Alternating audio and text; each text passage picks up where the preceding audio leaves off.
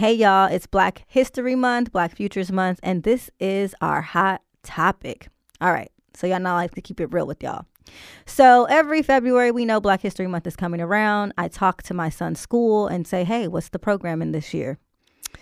And I get the runaround as I've gotten in the last three years of him being at this school. Mind you, I'm an educator, I'm an activist, I have a whole organization. I have a whole podcast and we talk about raising liberated black free children. And so I've offered all of my resources to the school. I've met with the teachers, I've met with the principals. Um, I facilitated workshops and classes. I've facilitated the Black History Month curriculum for his class for the last few years.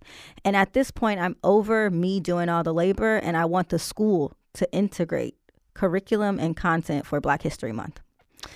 And so I bring this up to the principal again, and I'm given the runaround. And now I'm frustrated. So February 14th comes around, and an email comes out that students could wear red or pink. They don't have to wear uniforms um, in honor of Valentine's Day. And that shit triggered me because Valentine's Day is a made up capitalist holiday. And that can be honored at the school. And they can have plans for what the students can do to honor that holiday, but they have no ideas or plans about how the school can honor Black History Month. And Valentine's Day is in the middle of Black History Month, and you have not sent not one email.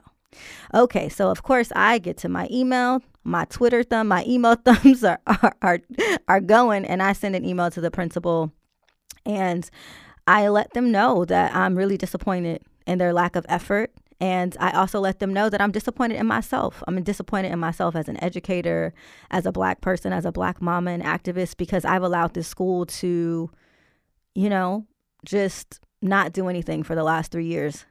Like the school is not doing anything. They haven't pushed back on me doing things, but they want me to do all the labor. And guess what? That's not my job. That's why I pay. I pay for this school. And I can't believe that I've been spending my money at a place that refuses to acknowledge my son's humanity. And so I communicate that in this email. And I also tell them I'm disappointed in them for giving me the runaround and lip service for the last years, saying they have a commitment but doing nothing. If these corporations can make commitments and do Black History Month programming, then why can't this small private school in California do anything? So I let them know that it's not by accident, it's not a happenstance, it's not a mishap, that they're making intentional choices, and that I refuse to continue to make choices that that don't acknowledge my son's life and humanity. And so I'm livid, y'all. And so I realize that even with all the effort, right, I'm just one parent and I can't put all that responsibility on myself. I even challenged the school to say maybe I should email all the other parents and we can get together and come up with ideas about what y'all can do and hold y'all accountable. Yeah, they didn't like that. They don't like when parents start to organize, right? So they replied to me and they're trying. They're trying, but their efforts are not enough. And I know that there are many parents, many black parents all over the world who are experiencing this. And you're not alone. And I know that schools are supposed to be the place that let our children dream and imagine. And unfortunately, we can't rely on educational institutions.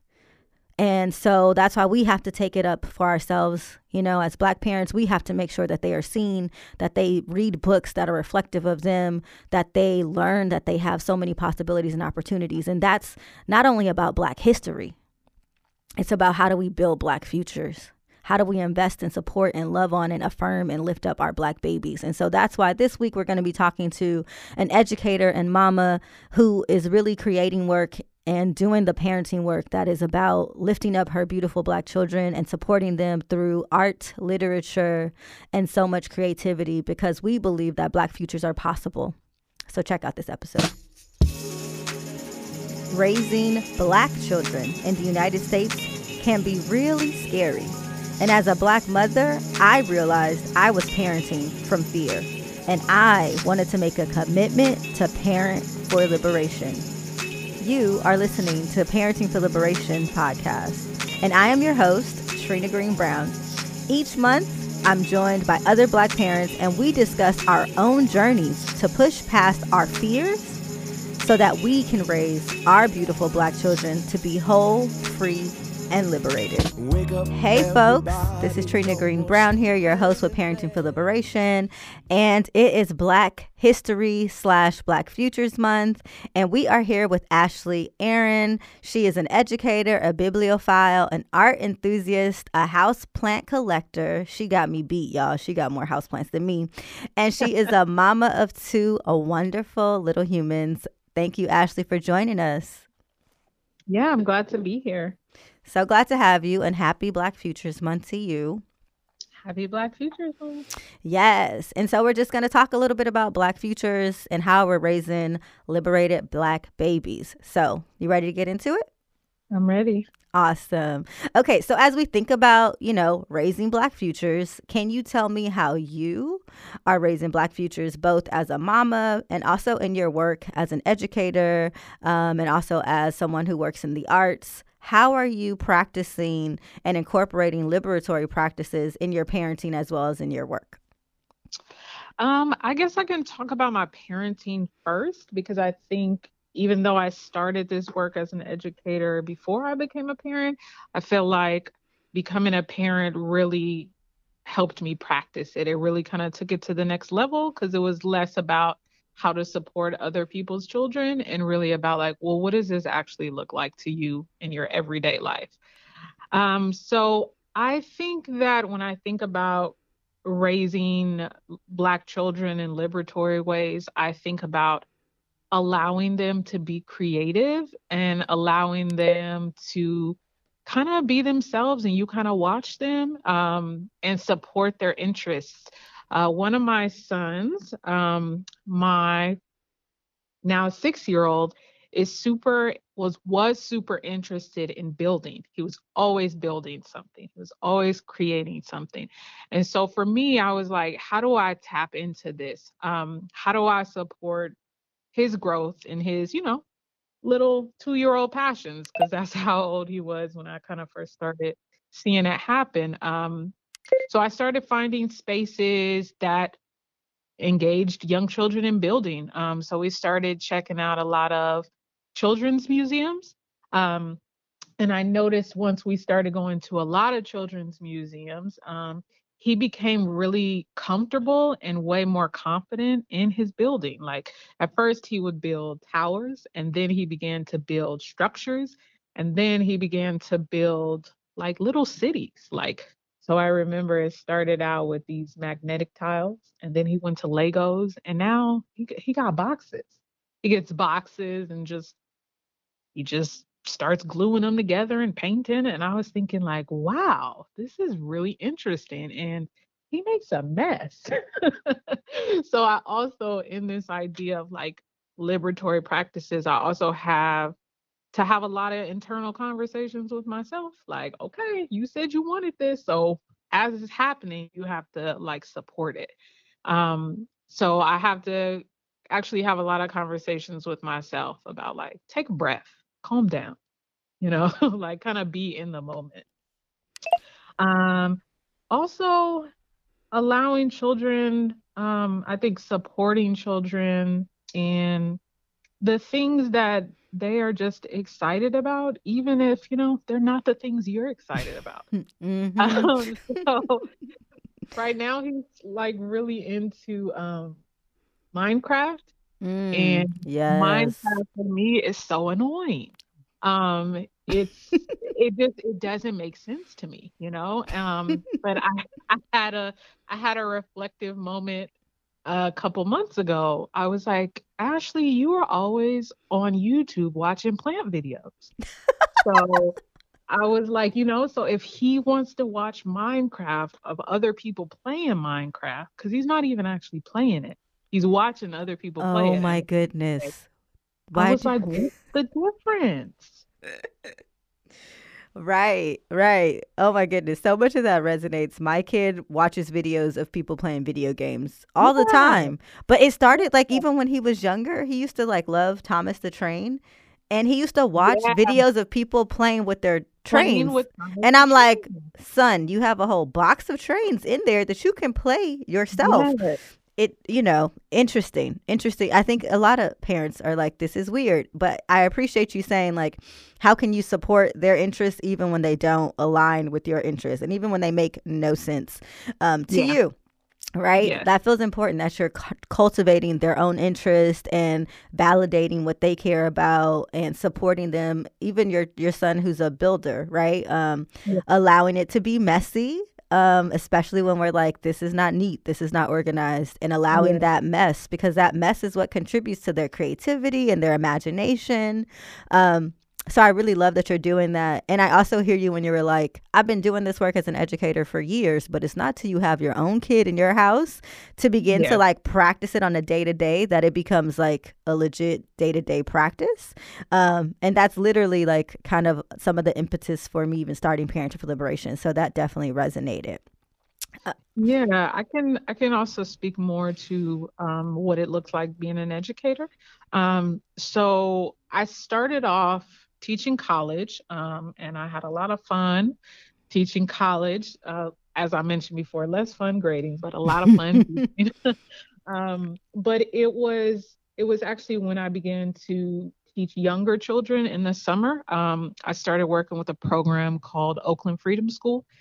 And it was a program rooted in like the Black Southern tradition of like community focused education, community responsive education. Um, and in black communities and i thought i was ready and i was not ready. Um, you know i was still very much kind of my intellectual self and you know seven year olds is like we we're here to play so i don't want to hear about i don't want to hear about all that stuff right now. Like you talking about the birth of black studies i want to play um, Not the birth of Black so, Studies with the seven year olds. like, it was really like every every year uh, when I taught Freedom School in the summer, um, you have to develop a classroom theme, um, and you have to like transform the entire space to make it reflect like a theme, and the theme is of your choice, right? And like if you've ever done work in Oakland, like people are serious about being black, so I was excited. I was ready. I thought I was ready. Um, so I was like, my theme is going to be Black studies, the birth of Black studies, right? And the kids were super upset with me. They were like, we wanted you to make a beach. And I was like, a beach? You wanted me to transform this space into a beach? And, and so I was like, you know what? This is their space. So I created um, I had to I had to go back to the drawing board and I kind of repurposed a lot of the things that I had used to create a classroom about black studies and I made it about a beach in Africa. So, you know, I was like, you know what, you have to center the needs of children. The children are telling me what they want. Um, and so what the experience of Freedom School taught me is that you have to be responsive to children and you actually have to understand um, you don't have to but it really helps to understand child development um, to be able to really support children. And i recognized early on that all the children were super interested in making art. Um, but i recognized that a lot of them had had experiences with making art that were less than ideal uh, experiences where adults were telling them what to do, experiences where adults were um, just really judgmental about their art and how they were making mm, it. Mm-hmm. Um, and so I recognized that that um, experience for me as an educator that I returned back to like every summer for six years. Um, it helped. It helped ground me in a lot of ways. Um, it helped ground me to see like this actually best supports children um, when the children have a say in kind of leading um, you know what you're going to do throughout the day. Um, they have an influence over the curriculum. Um, how do you engage with children? Do you is it like a product that you want the children to create if you are creating art or do you want them to enjoy the process of it? Um, mm. that i think really influenced who I became as an educator. I think because of my work with younger children, even as I continued working with college students during the school year, um, my my teaching became more creative. It became more hands-on. It became more um, project focused and art inspired um, in a way that it would not have if I think I think if I just had a just worked traditionally in the academy. Um, mm. So yeah, no, that's that, yeah. That's really helpful. And I really, you know, honestly, I just love hearing you talk about the shifts that you made in your classroom and working with young people and kiddos. You know, I, before I had children, I was a youth organizer, youth educator, doing youth development, and young people will definitely call you in and hold you accountable. And, and it's a beautiful thing when adults can hear them, hear their request. And receive it. Yeah. And receive it. Because a lot of times, you know, as you said, you said some other educators or art you know, instructors would be judgmental about art and really have like a specific project in mind that they wanted the students to go through, and that you mm-hmm. actually listened to their voices and their perspectives and made those shifts. So, kudos to you. And I don't even know how you shifted from birth to Black Studies to a whole Black a black beach. I was like, they want to go to the beach. I still want to root it in blackness. Let's let's let's build something together. You're like, we about to be off the shores of Ivory Coast. That's where that's the beach yeah. you're going to. I love yeah. it. I love it. Um, it just shows also your ability to innovate and be creative and be responsive to the needs of young people so that's that's beautiful more black children you know deserve that type of energy um, from Absolutely. the adults around them you know um, yeah. and also i'm just gonna put in my request right now on air, right? Um, I just started teaching a class at Cal State Fullerton. You're right. And right. um, yeah, no, no, no. I'm, you know, I'm not calling you in or anything, but I am going to need some support, especially with these project-based learning assignments. So, um, gotcha. educator to educator, hook me, hook a sister up. I got it. okay, what you were sharing earlier reminds me of this quote that I love from Danielle Moodie, who's the host of Woke as Fuck Daily, um, and it says, "What would the world look like if we allowed our Black children to be just as free?" as their white peers. If we encourage their inquisitiveness and impulsiveness instead of telling them to be quiet, get in line, and follow instructions, maybe, just maybe, we would have the blueprint to the next revolution. So, as you hear that quote, as a parent, as an educator, what thoughts come up for you?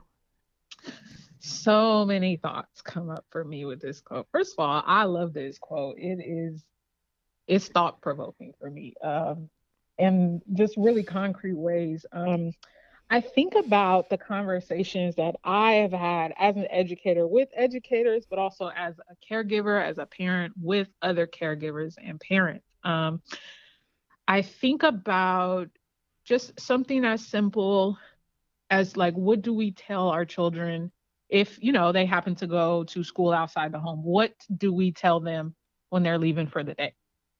I i thought about it recently when i noticed that i was telling my son as he you know walked to the car i was like make sure you listen to your teacher today. And i was thinking like he's in school eight hours a day. Is that all you want him to get out of his day to listen to his teachers um, what would it look like if we instead invited our children um, to what are you going to make today? What are you going to create today? What do you want to learn today? Um, even outside of school, right? Um, what does it look like if we take our children to places that, you know, maybe we didn't get to go to um, as children, or maybe our parents didn't even know about as children? I think um, I live in the Bay Area, and there's so many interesting opportunities and like um, experiences that you know you can offer for your children um, that I think a lot of times when I me and my son you know might be checking them out we see all these white kids.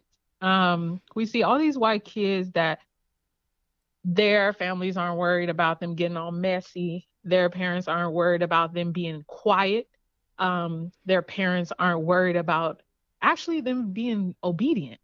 Um, and so while I recognize us as Black folks, we have entirely different history and a different story. Um, and a lot of the the traumas that we have experienced have affected even our ability to feel free.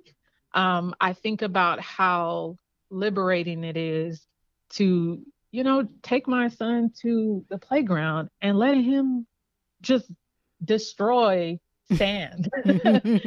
I, there's a park that we go to sometimes, and I know like my mom, when I, I take her with us, she she dies a little inside every time. oh no. every time the water comes out with the sand, she's like, he's gonna get in his hair, Ashley. He's gonna mess up his clothes. He's and I'm like, but look at how excited he is with it.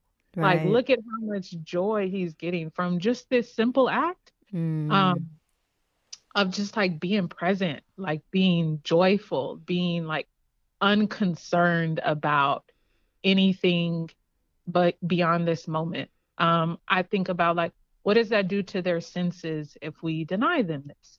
Um, Black children are no less deserving of free, happy, inquisitive childhoods. Um, white children are not inherently more free thinking, um, because they are you know not often burdened by these same kind of um i think ideas also about like who's watching um who's you know like who's going to judge you um thinking about like what does it look like if black children get to dress themselves all the time you know and as a black parent me myself i have to like be like okay take a deep breath right?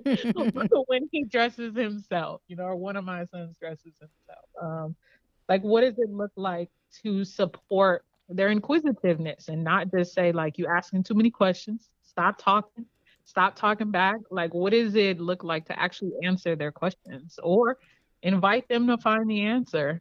Um, I think I think that is a revolution. Like what it what would it look like if we had an entire generation of free children. Those children would create a, a way more free world where Black children are just, they're just free. Like, I don't, me myself, I actually can't picture what that even looks like because mm. I actually myself haven't experienced it, but it's it's really heady to me. It's really attractive to think about like what would it look like for children to be fully supported in in just like childhood like how would that translate into like what later does adulthood look like mm. well it's possible i believe i must believe it's possible i might not see it in my generation in my time just like our ancestors didn't see us being free. Absolutely. So it's Absolutely. possible. And I think it takes all of us, like you, it takes all of us in our individual parenting, it takes us in our workplaces, mm-hmm. really supporting and uplifting Black children to be free, to just be children. You know, without all the stresses and all the burdens. And I know, like you said, we have completely different um, experiences.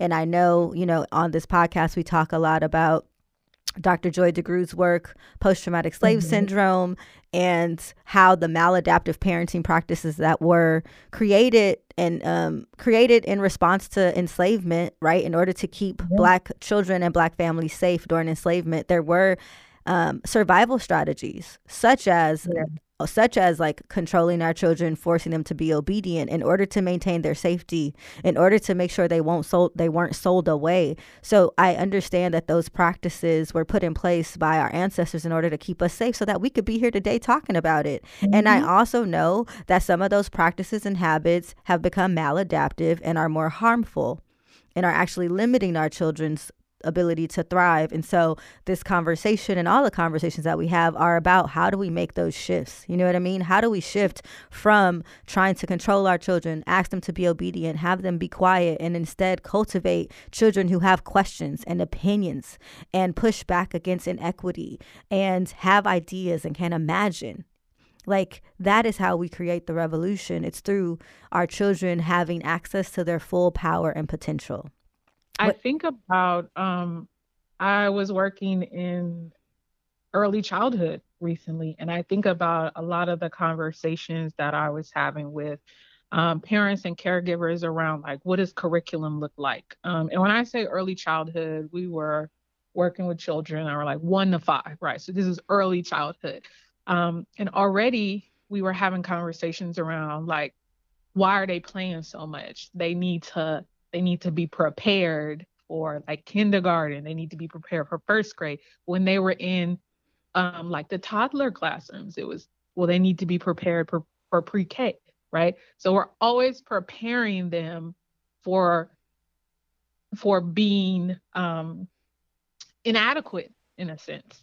Um, we're always preparing them for the next test and not actually for like what do we really need to live joyously um, if we take away play from children if we allow if we don't allow children to be messy um, like we actually restrict their their childhoods um, their hmm. ability to experiment explore um, figure out cause and effect if if all they're doing is is worksheets and so it was it was interesting to kind of like have those conversations because they they caused me to actually have to put into words i think um things that i just myself had kind of been grappling re- with around like what does what does early childhood look like uh, I read an article recently that was talking about the differences between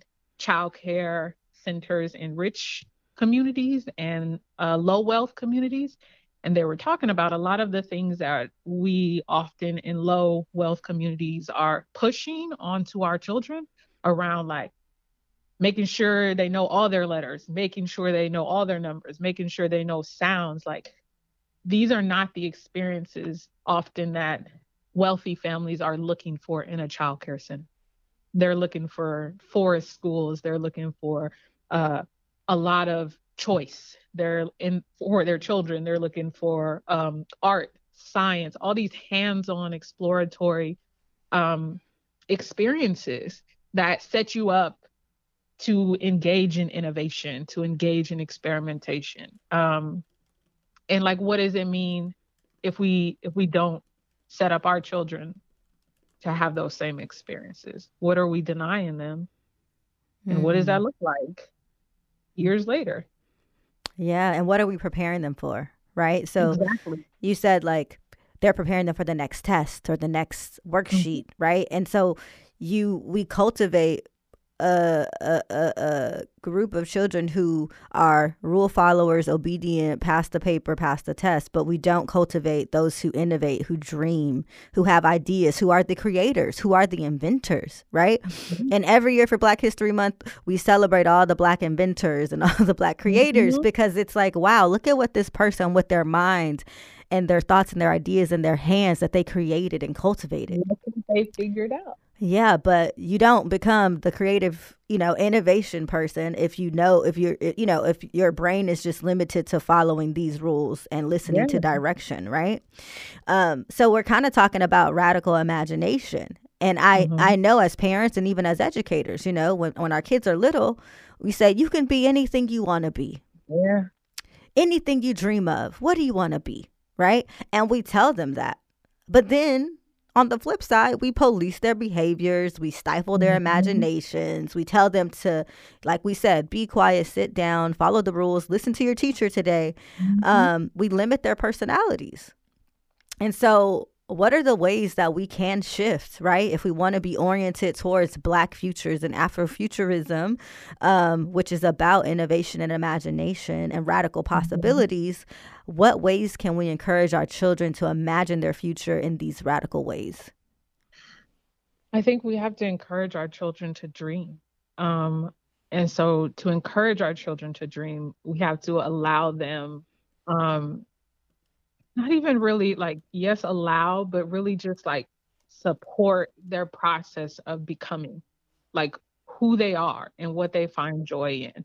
Um i think for example we i had a conversation recently with someone who was saying um my daughter does great in school um, she does great in all these subjects and she told me that she wanted to be an author and i told her like uh-uh, authors don't make no money. And I was thinking like, what? Uh, but I, but but but I understand it. Like so I understand it, but but I think about like what would it look like if instead of telling our children what we think they should be at the same time that we tell them they could be anything, like even if she or the child wants to be an author for three weeks, like support that, right? Like, what does it mean to be an author? What does it mean to be a writer? Like, mm-hmm. you have mm-hmm. to have experiences, right? Like, you you have to see words around you. You have to um, allow the creative process to unfold.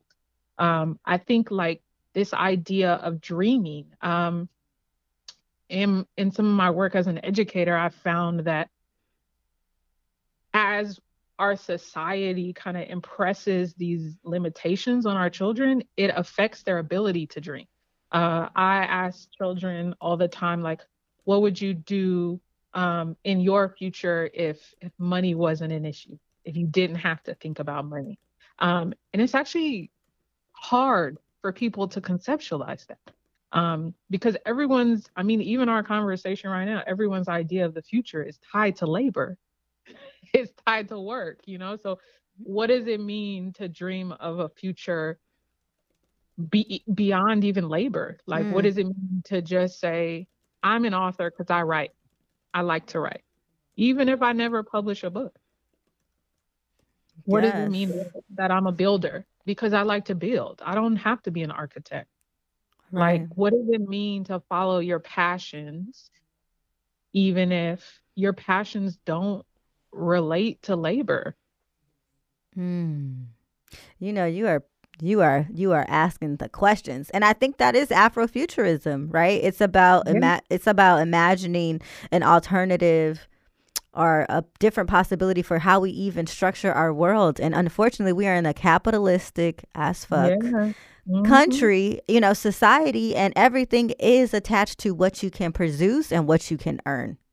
Yes. And so and even that mom saying that like mm-hmm. that that writers don't authors don't make money. Uh, my immediate thought was like, "Ah, her daughter could be on Oprah's book club oh, and could be a New York Times bestseller. They'd be making money." Right? Like that's yeah. immediately what I thought, right? I thought of something capitalistic, right? Um yeah. because I heard the question. I'm like, "Yes, that is a concern." But you're right. What if she just her daughter just wanted to write because she wanted to tell stories. Like she wanted yeah. to share her imaginations and alternative realities that she created in her mind and put them on paper. She wanted to move people. I think of like the innovative ways also that even like young folks right now are redefining like what does it even mean to like produce? Like I feel like even in my education producing just meant like like a book, right? But like we can look right now at social media and think about like how all these folks are creating this innovative, like captivating, like content, mm-hmm. right? Now we have an entire section of society, you know, is that's like I'm a content creator. I develop content so people can engage with it and you know whatever they do with it, whether it's makeup, whether it's, you know, like uh books, like um there's a woman I follow on social media, um, the Free Black Women's Library. Oh yes. And I'm just like so excited every time I see a post from her. Um, and it's just like I remember there was a post that was about like um your reading challenge for the year. Mm. Right. And I'm thinking about like what does it mean that all that information is being shared between like black women and people who consume literature like by black women and non-binary black folks like i'm like so excited by that. And i'm like but somebody somewhere had to be like your limitations are maybe for you they're not for me. I want to create something that's different. Mm. yeah. And i'm creating it because i enjoy creating it.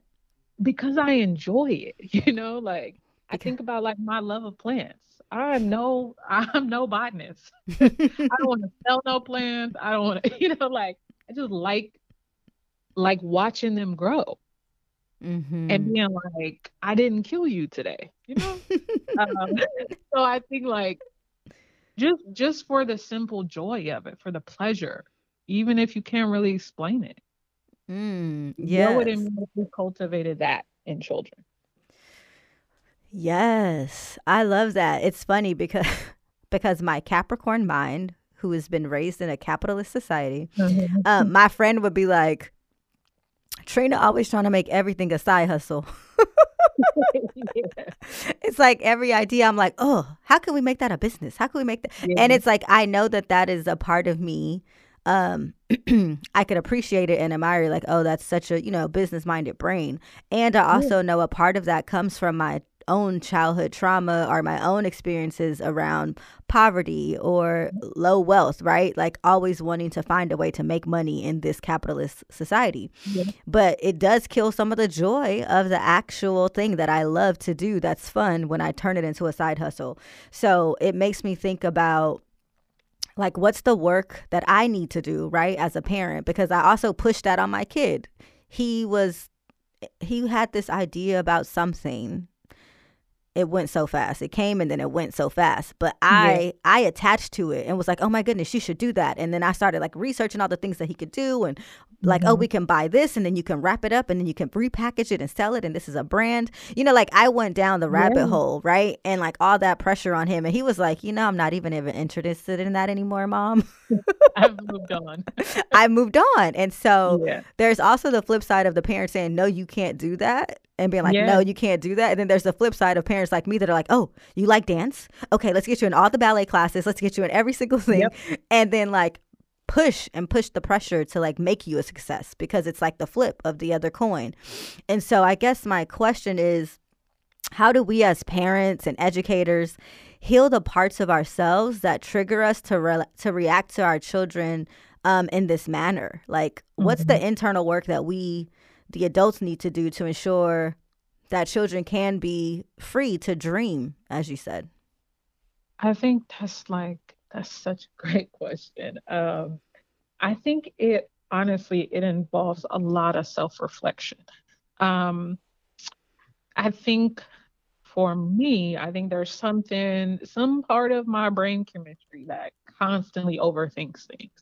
Um, but in that always overthinking things, it has, I think it has encouraged me to be extremely self-reflective. Um, not in all things, um, but um, reflective in like the ways that I respond to certain things that my children or other children do, and think about like, what is this really about? Um, I think of a time when I worked in early childhood and a little girl spit on me. Mm. And I to say I was triggered was like an understatement. Mhm. But I, I had to really think like, what is going on with this child that is causing her to react in this way? So Mhm. that that kind of like moment of like remove the affront remove like the disgust that i'm getting from this actual situation and that doesn't mean that like i figured it out right in that moment but i i had to have a conversation with myself in that moment around how i was going to react. Um so that kind of conversation that internal dialogue i think can be one of the ways that it can be really supportive around like how are we healing ourselves what does it mean to be reactionary? Um, and how does that actually harm our relationships with children and other adults?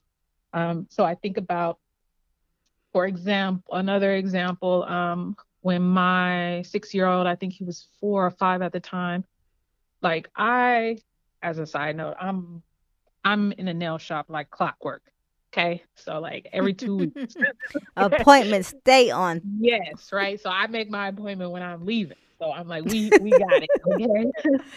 but my son, he wanted to paint his toenails. And my immediate, like, you know, my colonized mind was like, what? You know, and then I'm like, hold on. Let's think about why he would want to paint his toenails. He sees his mom every two weeks with a different color.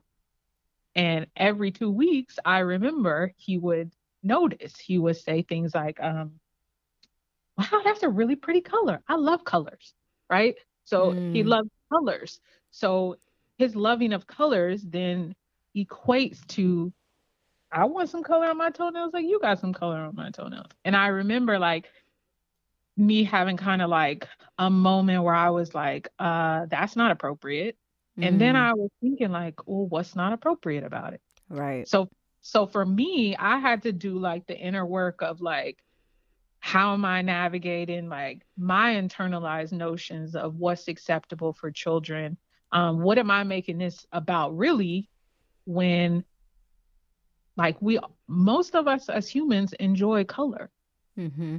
So I think a lot of it has to do with kind of to your question, like how do we heal how do we heal ourselves so that we don't impose whatever notions we have upon children um, and like how does this support them in the process like how do we um like my son likes to wear tie dye mm-hmm. right and so i think about like in my in my mind my immediate reaction sometimes is like why you gotta wear tie right like i bought you this cute little shirt why you gotta wear the tie dye shirt right and then i'm like well, who are the clothes for? Right. Are the clothes for you? Are the clothes for him? Do you want him to be able to find joy in things that he puts on his body? Mm-hmm. Um, or is this about you presenting, you know, a look to the world like that your child is well clothed, that your child is taken care of, that your child is wears things that are aesthetically pleasing to adults? or is this about children? Mm. Um, yes. So I think about I think about that a lot. Like, what is this really about, and like, how can you center the child's choices? Um, so I think about that a lot. I think a lot of it is actually the internal work that adults got to do about how we react to children. If you know if we think they are talking back are they talking back or are they asking a question? Are they asking for clarity? You know as we adults always should be asking for clarity. Um but what does it mean if your whole life somebody as we would we would say it somebody was checking you like what does it mean your whole life if someone was checking you and then in adulthood we ask why children don't i mean why people don't advocate for themselves um so I think about that a lot. Like, how what how am I gonna ask my child to be an advocate for himself if whenever he asks a question I shut him down? Right. Where do they learn it? Where do they learn the mm-hmm. practices? Where do they learn how to ask questions, to speak up, to use mm-hmm. their voice if they're silenced at home? Yep. Such good questions. And so so reflective of you to be like, I have to pause and reflect in the moment. Um, and I love the idea of like your son wanting colors and wanting to wear tie dye and wanting and acknowledging that colors is something that he loves. Like it's one of his ways of expressing himself. Um, mm-hmm. And you know, it's interesting because the things that you discussed about your son are really about his image, right? His mm-hmm. polish, his clothing, and it, it is a lot about us as the parents really wanting to share a particular image with the world of our children. And it's yeah. like instead of trying to paint a picture and make our children be acceptable to this world, what if we force the world to accept our children as they are? Yeah. You know, we're trying to force our children to fit into a box. Boys don't wear nail polish, or you're too yeah. young to wear nail polish, or whatever the reason is, right? Um, that we push up against those limitations that are put on our children we have to push up yeah. against them you know and i i and i mm-hmm. this all resonates because whew, i had so many challenges when i was even starting to reflect on what does it mean to be a liberated parent ha- a lot of mm-hmm. it some of it was around fashion and clothing yeah. and my son hated anything that was not sweatpants or athletic wear he just wants tie-dye sweatpants he likes athletic wear, like this whole ath- yeah. athleisure thing that adults yeah. that adults are finally getting into because of the pandemic. That is all he has worn his whole life. Yeah. And mind you, trying to go to church, and then be like, "What can we learn from our children?" He's like, "I want to be comfortable." And I ask him, and he like legit. It's like if he puts on an outfit, he will squat, stretch, jump, and then he'll be like, "Okay, I can wear this today." if My he can't bend or squat, um, if he um, can't do that, he'll be like, "Nope, this is uncomfortable. I can't wear this today." he calls them, "I only want soft pants." It's a thing around it's a thing around the the texture. But what yeah. I think these babies and what I had to learn how to do was realize why I was so so so so zero focused in on what he was wearing right? Mm-hmm. It's less about what he has on the outside and what he is on the inside, right? Mm-hmm. And then mm-hmm. I used to be like, oh my goodness, I am being the fashion police because I'm yep. afraid of the police.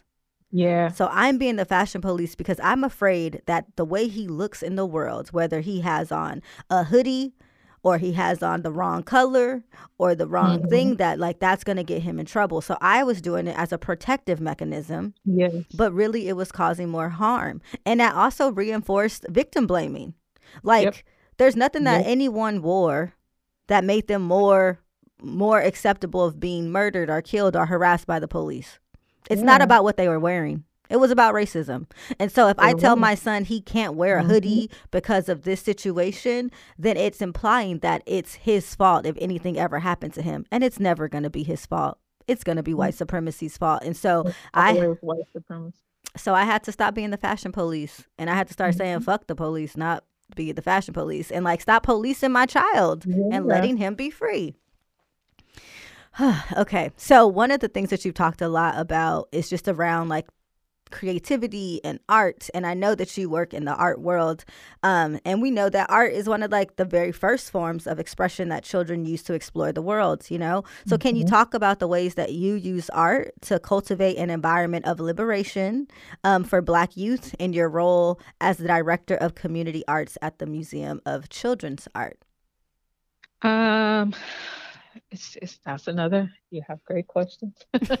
um, I think for one of the ways that I use art to cultivate an environment of liberation for Black youth and all the youth that I'm working with um, is around like how do you see yourself reflected in the art? Um, what it, like what does it mean to create a self portrait? Um, yes, that reflects what you look like, but also like who you are. Um, what does it mean to create a self portrait based on all of the things that bring you joy?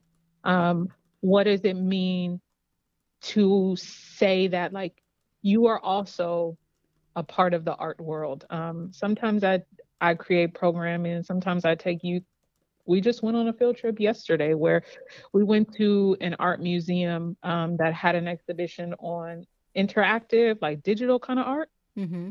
And I was thinking around like there was a there was a room and it was a dark room and it had like projectors all over the wall and it was just all these bright colors and flowers and just beautiful things. Um, and I thought about how beautiful it was to take high schoolers who are notoriously too cool to engage. right. So too cool. But they were so excited to just be and experience the art. Um, and I think about like, what if that was the way that we cultivated creative spaces for children? What if it didn't always have to have a a like data specific impact report? What would it mean if we just cultivated spaces where children and young people could create um, and they could feel powerful in their ability to create, um, in their ability to try out new kinds of art experiences, new kinds of materials. Um, so they find out what they enjoy. Every person isn't going to enjoy every aspect of art. Mm. Um, I myself, I don't even really consider myself an, an artist. I, I always say I'm an art enthusiast because I love the feeling of it. I love the look of it. I love um, the space when I'm surrounded by art. Um, but I like I I dabble, you know. I'm like, let me paint this piece of paper and and you know swirl it around. but it's not like so it's not the I would say like that I want every child to be a professional artist. I want every child to be able to experience creativity that comes from within. Mm. Um, I want every child to be able to engage with things and just be present. I want every child to take something from inside of their brain, their imagination, and make it real. Um, so what does that mean? That means that um, oftentimes I develop programming where children, um, you know, at if there's like a farmer's market, um, I'll say like we should have an art booth here where children just get to create something. Mm. So yes, there's a guy, there's you know a guideline. You can create this, or you can create whatever you want. Um, you can use the materials the way you want. Like I think the most fun that children can have with art is when they get to lead it. Um, I think another way that you can cultivate this environment for liberation is um, ask them what they want to create. Mm-hmm. Ask them what they're interested in. Um, I myself was interested in the youth creating um, self portraits, mm-hmm. and another uh, some of the middle schoolers were saying, "Well, we don't want our faces to be on it." And I was like, "Well, how you create a self portrait if you don't want your face to be on it?" And then I thought about, well, "What about your handprint?"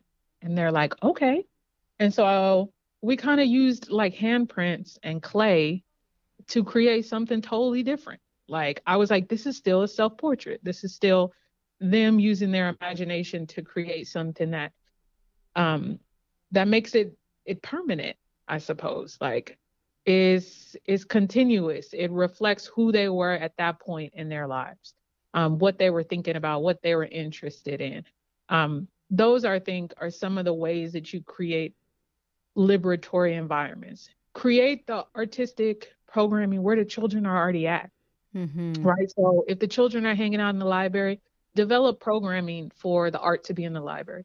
If the children like to hang out at the park, develop art in the park. Mm. Um, if the children love basketball, right? Like, how do you incorporate uh, movement into the art? How do you, you know, incorporate dance into the art? Um, how do you incorporate like social media. Like so many kids are on social media um, using TikTok, creating their own dances. Like that's art. That is right. Art. So like all of those create liberatory spaces for children where they find joy in. And so instead of telling children things like, do you know how to read? You can memorize all these songs. I'm like, why don't you tap into them being able to memorize all them songs? like I think about we all know that conversation. I've heard that conversation. So, I mean, I think those are some of the ways. Yeah, those are great ways. Thank you for all those recommendations for mm-hmm.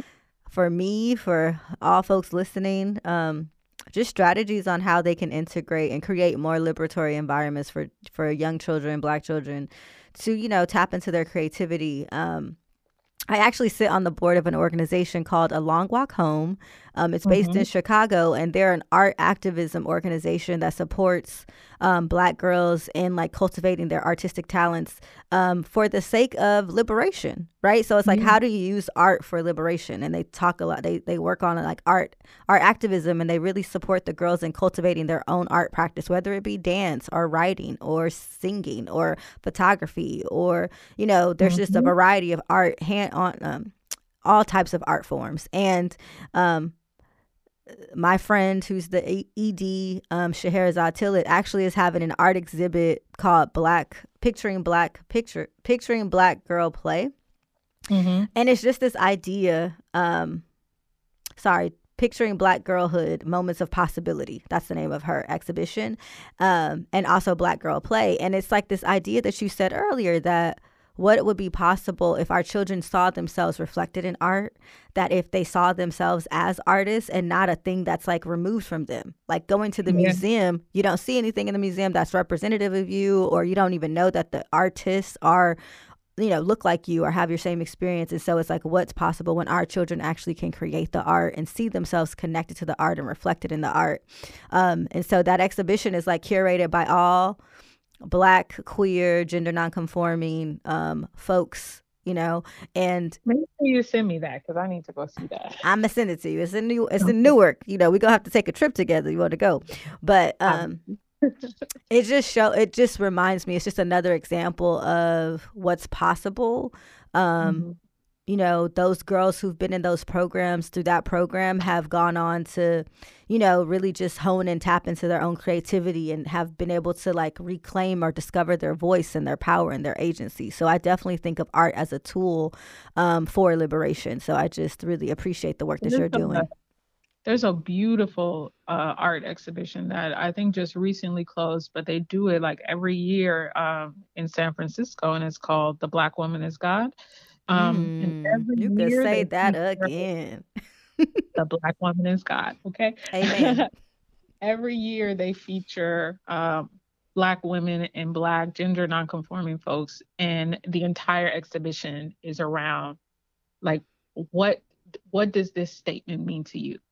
So there's like mixed media pieces, there's paintings, there's um, interactive exhibitions, there's movies, there's dances, but there's all these works of art created by Black women and gender nonconforming folks around what does it mean to tap into the godlike part of yourself mm-hmm. um, or your community. And every time I go, um, because I go every year, um, every time I go, I just leave feeling so full and I think about like that even even this exhibit is like like a ceremony.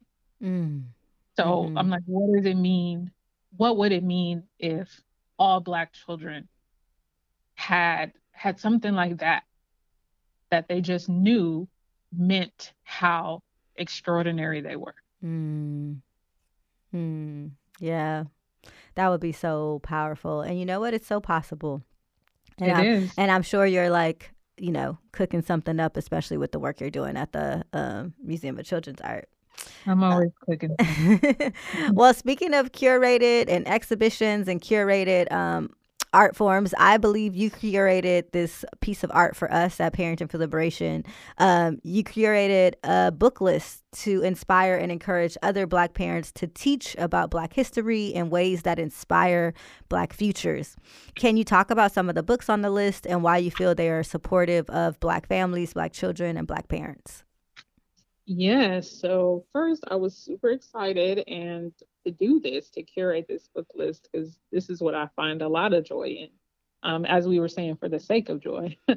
um, it's also a very useful tool. Um, I think so. I chose books. Um, I realized as I was choosing these books that there's a particular age range that I'm super engaged in the literature that's coming out for Black children. Um, zero to five, five to seven, and like uh, six to 8 mm-hmm.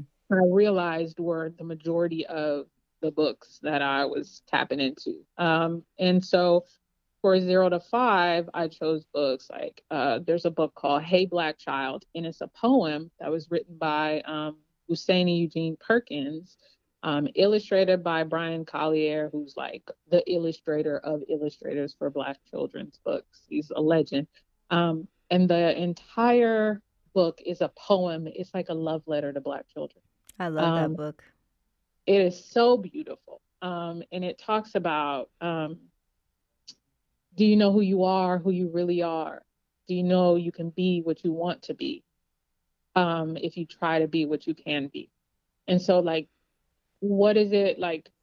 This book speaks life into Black children. It's like an affirmation, a mm-hmm. love letter to Black children. It is. What if Black children believed this poem of themselves? at all times, or maybe most of the time, because nobody's perfect. But hmm. um, there's another book called Follow Your Dreams, Little One, and um, it's a journey into most of these people being black male ancestors. All of them are are not gone. Some of them are still with us uh, on this plane, but um, it's there's a older children or an, like an older like young adult book which has a lot of text in it but this one is simple. It has beautiful illustrations um, and it's about like what does it mean to follow your dreams? So they follow black folks black men who have become pilots who have just not just played tennis painted just all of these ways um, to explore your dreams. Um, there's a book that I enjoy, um, Mae Among the Stars. I love that book about too. um, Mae Jemison is basically like a book about Mae Jemison when she was young and like the dreams that she had from when she was young. And her teacher was basically hating on her. But like, what does it mean? Um, what does it mean that her black parents was like, if this is what you want to do, baby, like we got you. So like, I want that experience for all black children. Yes. And then there's another book that I love. It's called actually Another, and it's a wordless book. Um, and so it's illustrated by Christian Robinson. Um, and it's a wordless book, and it follows um, like a black girl exploring like this kind of whimsical dreamland. And the the thing that I think is most beautiful about it is if you, as you are reading the book, even though there's no text, like what does it mean if you allow your child to create their own story? Like, what imaginative things will they come up with just using the pictures as a guide? So, like, when we're talking about like Black dreaming, we actually have to hold space for people actually dreaming. Um, Mm. infinite. Um, and not just, you know, what I want to be. It's like, what do I see? What what do I create from what I see? Um, some of the other books that I love, love, love. Um, there's a book called The Me I Choose to Be.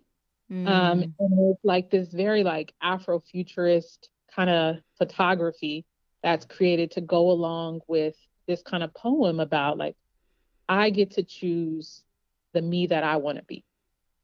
And I'm like, Mm. what kind of beautiful message is that for children to see themselves in these like beautiful, intricate, unique, like images, but also like you get to choose which you you want to be. Um, I love it. there's another book, Milo Imagines the World, and it talks about this little boy who's sitting on a bus and he's creating uh, stories for all these people that he sees.